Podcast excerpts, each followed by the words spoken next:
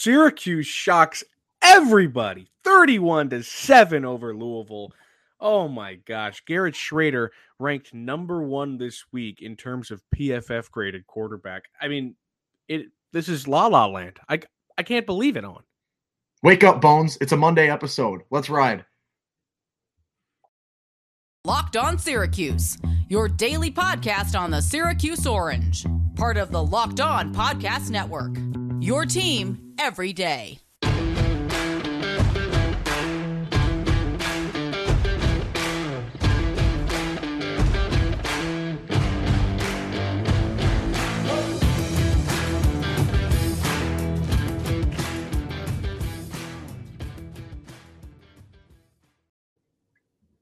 Matt Bonaparte, Owen Valentine with you on your Monday episode of Locked On Syracuse. Thanks for making Locked On Syracuse your first listen every day. We're free and available wherever you get podcasts. Syracuse won. Nobody thought they would except for Lee Corso, and they did it. They proved him right. I, I couldn't be more amped. And guess what? I have been incredibly overconfident in this team for the last week. They've done something dangerous and they have fueled my confidence. They have justified my confidence. What a win. 31 to 7 Syracuse beats Louisville and Louisville didn't even look like they had a chance. No. They had their foot on the gas pedal from the get-go, went out, looked great, did some things well, did a lot of things well, I will say. And Bones, you you got to take your credit here. You say Lee Corso is the only one that, that thought Syracuse would win. You were nonstop. They're gonna win this game. They're gonna win this game. I don't know why, but they're going to win this game. I'm overly confident. That's all I heard from you over the last week. Here we go. You are 100% correct. This is the reverse of what you've seen in this Louisville Syracuse series over the last three years. And, uh, you know, for these guys, especially this older crew that has worked through some of the losses, that has experienced the number of those embarrassments, uh, as we said, you know, 71 3, the combined score over the last two seasons, to come out and get a statement win against a very, very good quarterback. All right. We cannot deny that. They shut down an outstanding quarterback and they come out with a big time win in a big time game in one of their biggest season openers that you can find in the last couple decades. Yeah, dude. I mean, when they came out and they they had the they had the ball first, of course, and yeah. the offense came out. You didn't know exactly what they were going to run first. You get like a Sean draw, and then Shrader drops back, and I thought, oh no, like how this is the first pass. Like how's he going to look? And it looked like not terrible. And I was like, oh. Oh, don't tell me he can throw now, because that changes. Yeah, Courtney Jackson on a little curl. Good. That was yeah. crazy. Devaughn Cooper was catching passes. Courtney was catching passes. Oronde Gadsden. Oh my goodness, they used the tight end. It was the offense was everything we could want and more because that's what happens. Louisville dared Syracuse to throw, and it did. They came out and they proved that they could. I don't know what happened to Shrader, if it was confidence he needed, maybe just having a year under his belt was enough. Maybe just got killed over the summer by the defense in training camp. I don't know what happened, but he came out a new quarterback and he was fantastic and it offered Sean uh, a, a way to be open. I mean, if you have to respect the pass for Syracuse, you then have to leave Sean open on some plays because you have to then guard the receivers, which is not something we saw pretty much ever last year. So the offense is revitalized. You have something new in what in point scoring capability, and now you look towards the defense and see what's going on there they were they were fantastic. They got beat yeah. on one trick play and then stopped them at the goal line. Yeah, goal line stand on that play, outstanding. Just and uh, to go back to what you're saying with with Garrett and his confidence. I mean, he he really came out and just played a, a, a, sound, complete game yesterday. Right, 18 for 25 for 237 and two touchdowns, and then 105 yards on the ground. Just or 95 yards net on the ground, but uh, he he just had it. Like it was so simple. It really was. We talked about going into this game, you know, last year how simply Malik Cunningham threw for four touchdowns and ran for another one. I felt like that's kind of what you were getting out of Shrader. Yes, there were a couple of flashier plays, you know, when he breaks out and runs or uh, a couple of longer passes, but even, you know, his long pass to Tucker is just on a screen pass. He really just played that simple game, really, really composed, not trying to do too much. And I think that's where you saw, you know, him really start to excel.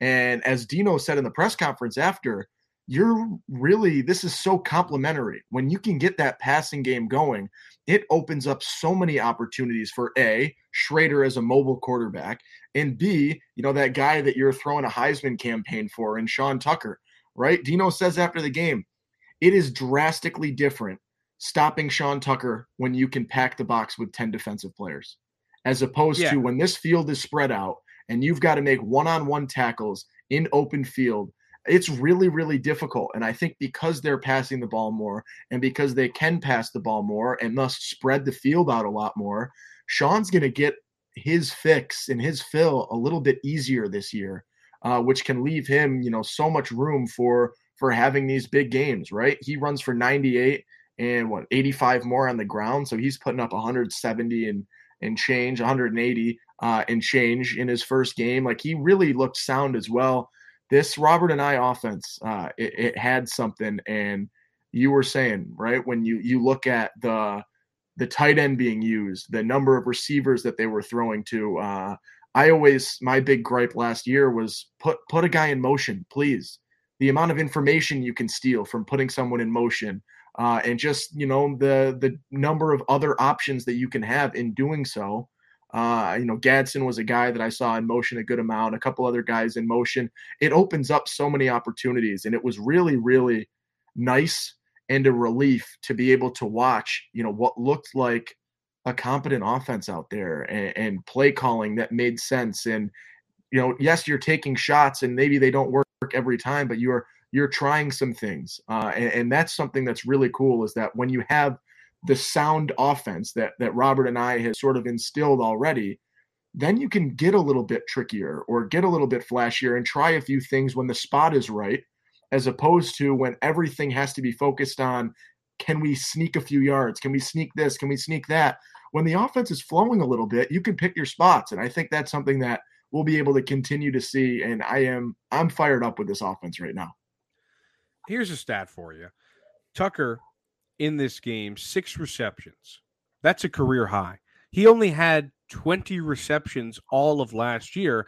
So, yeah. in that number, you can kind of see where the difference lies in terms of what the offense is going to offer this year compared to what it offered last year. We heard a little bit about that from Stephen Bailey in the preseason, but now we got to see it. And Tucker did his damage in the aerial attack. He didn't necessarily have break off for a long run he did it from screen from a screen pass, like you said, 55 yard screen pass. He broke it to the house. His rushing touchdown was on the goal line. So, yeah. like, I'm so glad that they are taking advantage of this weapon in Sean Tucker and they're doing whatever they can to get him the ball in open space. Because what, like Dino said in the post game press yeah. conference, I don't know if everybody heard it, but he was basically saying it changes the game when Sean is out there in open space, and now you have to tackle him in open space compared to right behind the, the, the offensive line. It's a different story. It's a totally different thing. And Sean can move. Yeah, he, he was... can play. He took wide receiver snaps in training camp. Like he can do it all. So him being that guy and so versatile within the offense is just crazy for this team. Yeah, and then you look at you know that that first drive. I'll, I'll, go back to here just because I think it's that perfect example when you've you know sort of shown and, and brought up and in preseason media and stuff like that. You hear Sean talking about how he's going to get the ball and be more involved in the passing game and things of that nature.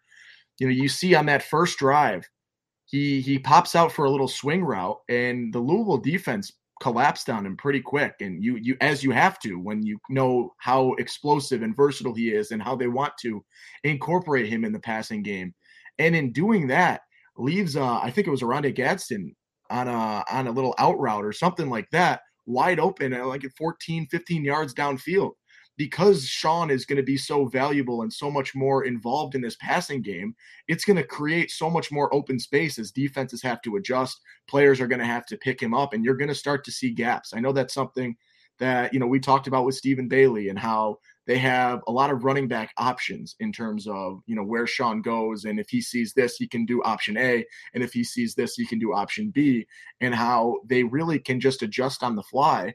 And I think that is going to create so many opportunities for Syracuse and that you're going to get you know better looks and one-on-one coverage and a little bit more open space uh, in throwing to a receiver on the sideline. And I think that is really a huge benefit of you know, involving Sean a lot more or involving the running back as a whole a lot more in the passing game is, is, what it can do to to open up space for other receivers. And then, you know, maybe you'll throw a screen pass and Sean goes whoop, whoop, whoop, and then runs for 55 yards and a touchdown because that helps too.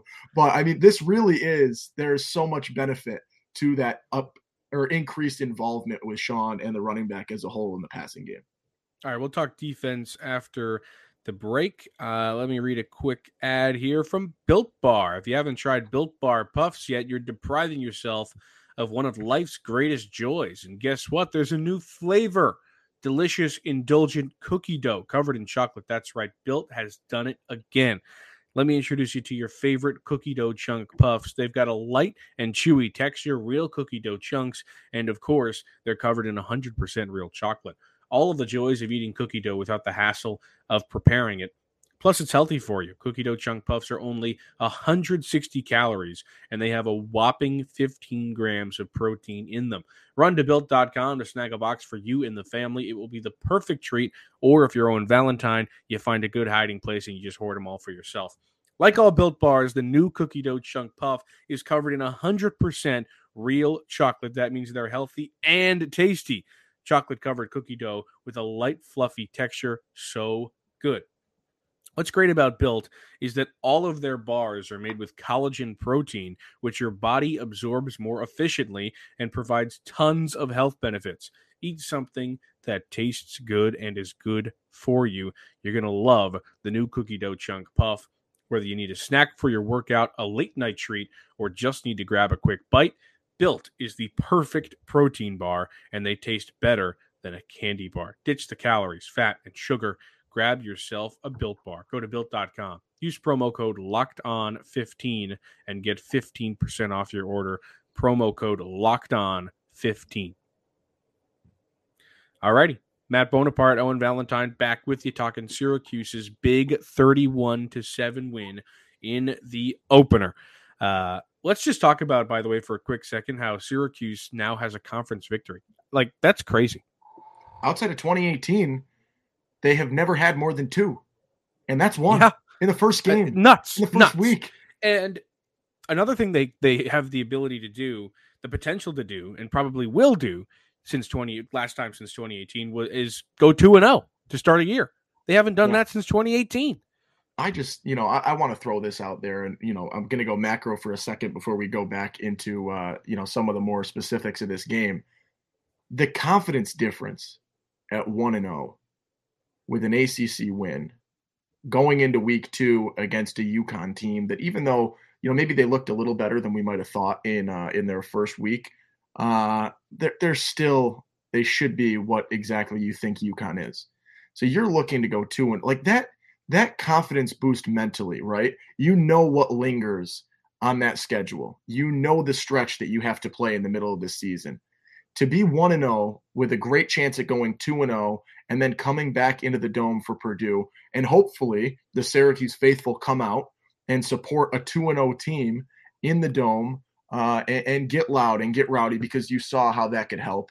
That confidence boost for the fans, for the players, you know, in trying to get to that six and six threshold, one and zero oh makes six and six an absurdly amount more manageable than zero oh and one. Uh, with that one and one, and you're going in to play a Purdue team that looked pretty good this week. To be completely honest, it's going to be a tough game. So to you know, almost not that you want to have it as a fallback, but the fact that you, if you drop to Purdue or if whatever happens, can be two and one now as opposed to one and two that is gigantic for we did a whole season. episode last month in August about how big of a win this would be. Yeah. They got it. And they got it. And I don't think, Rightfully so. like it is crazy that they won this game. And it changes the trajectory of the season, like you said, Yeah. like so drastically. All right. Anyway, let's talk some defense because that's what we're here to do. Oh, yeah. Um, the defense was fantastic.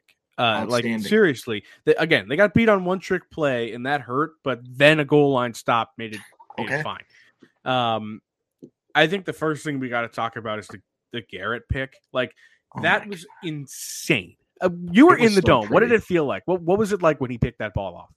Uh, first of all, I mean, the dome was rocking last night. It really was. Uh, it was really cool uh, to see that crowd in week one get loud. I think it was Louisville's opening drive um, on third down. That place got loud, false start, and that was what you needed to really solidify that this crowd was going to have a day.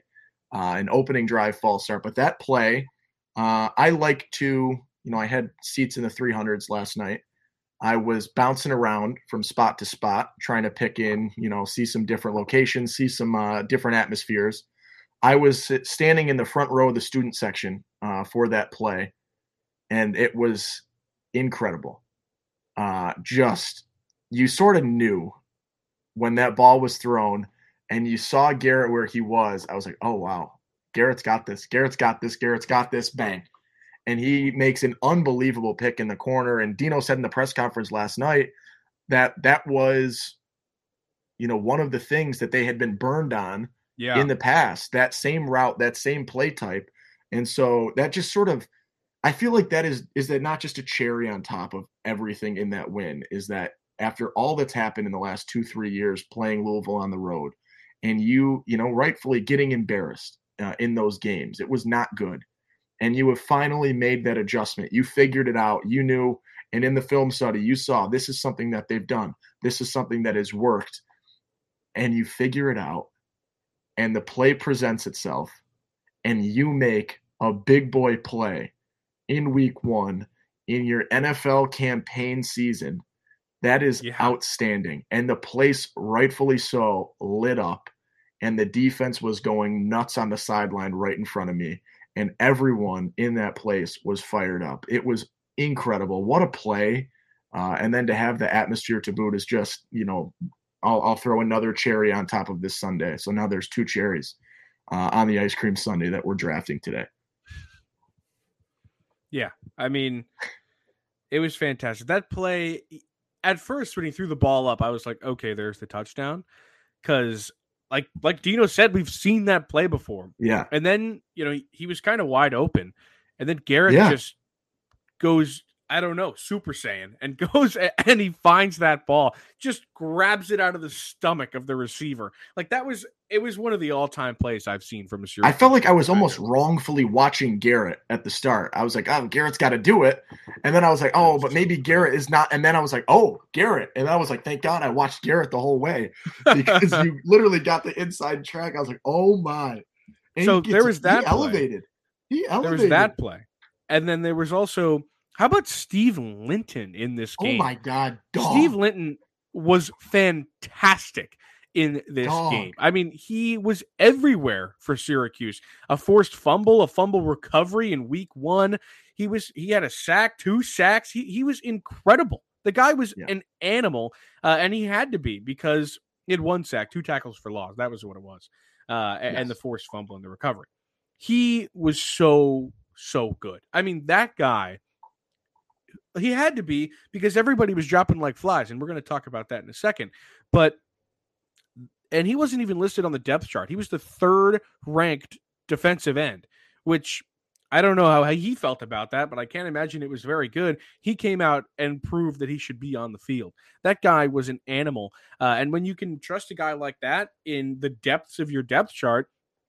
That's so huge. Like that is so huge. He wasn't the only player that was fantastic. There were a bunch of other guys. Marlowe had a crazy game, two and a half Yeah. tackles for loss, half a sack, and ten tackles. Michael, of course, had a game. How about that sack at the end of the game Right. on Malik? That was Oh, so yeah. like you Oh, know he yeah. wanted that because of the whole quote thing. Like Malik's putting his quote up in the locker. Like Michael's like, I don't care. Spin move, you're on the ground. Like that was so awesome.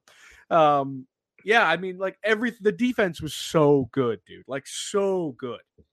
that was as advertised with this defense. Like it was what you wanted to see, right? You look at Tony White, you look at this defense and, and the things that you've seen flashes of the past, right? You've seen it at times and you know, you know, tip the cap again to the offense, right? You finally have the offense doing their part on the other side, giving the defense enough rest so that they're not, you know, on their hands and knees gasping for air in the third and fourth quarter right? Your offense is doing its part to give the defense rest. The defense can finally play, and you you've got guys that rose to the occasion. And, and Steve is is that guy today for me, and like really just I, I am so amazed at like how good of a game he had because I think a lot of guys when that first depth chart comes out and, and you're not listed, and you know you can it mentally hurts. And you know, we you could talk about that. Uh, we were talking about before we hopped on Dino's quote about calling a timeout when the quarterback's helmet comes off to avoid, you know, Carlos Del Rio Wilson coming in, and and how that happened to him uh, when he was playing, and the confidence sort of just deteriorating from him. He asked for a position once his coach change. called timeout. Yeah, and he asked for a position change because that I- was I how much that meant to him. you should go watch that post game press conference because there's Yeah. a lot of good stuff in there from Dino, and and that quote was one of them. That story he told about that. hundred percent. You know, if you're Steve Linton and, and you don't make the two deep going into week one, you can easily take a hit on your confidence. And to show up in week one and get an opportunity and own that opportunity is absolutely amazing. Uh, that that is just that I I'm so happy for him uh, and excited to see that that he rose to the occasion and said, "Yeah, you know what? Maybe right now you don't think that, but I, I'm still to fight. I'm still to compete." Uh, and, and he he rose right. You said it: two tackles for loss, a sack, a fumble, forced fumble, fumble recovery. He was everywhere. He did everything that you needed him to do yesterday, uh, and shows out as I will call him my defensive player of the game, um, especially given that story and that you know him just coming in and saying, you know, when it's my turn, let's go. We're I- I'm ready. Let's ride when it's time. Uh, and, and he did it. So you know, tip the cap to Steve because that was awesome. But this defense as a whole, I mean, they just it worked. You hold Malik Yeah. Cunningham to what, 100 and change passing yards, 150 passing yards, 152. And 34 rushing yards. What was the number He that we nothing. said? Was when we recorded was Friday or Oh, Thursday's gosh. episode? Did we I'll say try to find it. 325, 350, Um. or did we, We say three said- touchdowns? Oh my gosh, I can't find it. But or did we not even go with that one? That was a discussion we had, right? We were like, if we can, you know, see Syracuse hold Malik Cunningham to under 350 all-purpose yards, or under three or three or fewer touchdowns, then they're in a good position to win this game. What would we have said Thursday? score, you man. you hold Malik to 150 passing yards, 34 rushing yards, and zero touchdowns, along with the fact that you picked him off two times. I would think he was like hurt at halftime and didn't play the second half. Yeah, right? It's incredible to see them come out with that and, and play as you know staunch defense as you could find uh, against an offense that is really experienced. We talked about it, right? You have four returning O linemen. You bring in a Virginia Tech transfer at center who is very good. You've got preseason All American players on your offensive line. Uh, a guy in Malik Cunningham that is you know, number 49 on ESPN's top college football players of 2020. and they shut him down, man. And you How about another guy, by the way? Just shout out another guy who had a huge game, stepped up. Derek McDonald, former tight end. He Yes. comes in, picks a guy off. I mean, that was Oh. awesome from Derek to see. That's my guy. And I'm really, really glad he made that play. Okay, let's move on real quick because we're, we're getting up against it here. Uh, time to talk about the negatives of this game. Yeah. And there were a few. Uh, obviously, 18 freaking penalties was, I mean, a lot of just brutal. It was seriously brutal. Like I could not believe it every single time. Kalon Ellis, Vettorello, and Bleish just got hammered by penalties. And it was never Bergeron and Davis. It was always the three middle guys. And Vettorello, like Kalon Ellis and Bleish, I'll give a little bit to because they're new, but dude, Vettorello, you've been here forever, dude. Like you have to not. You're the center. How you? How does the center even get called for a false start? I don't understand.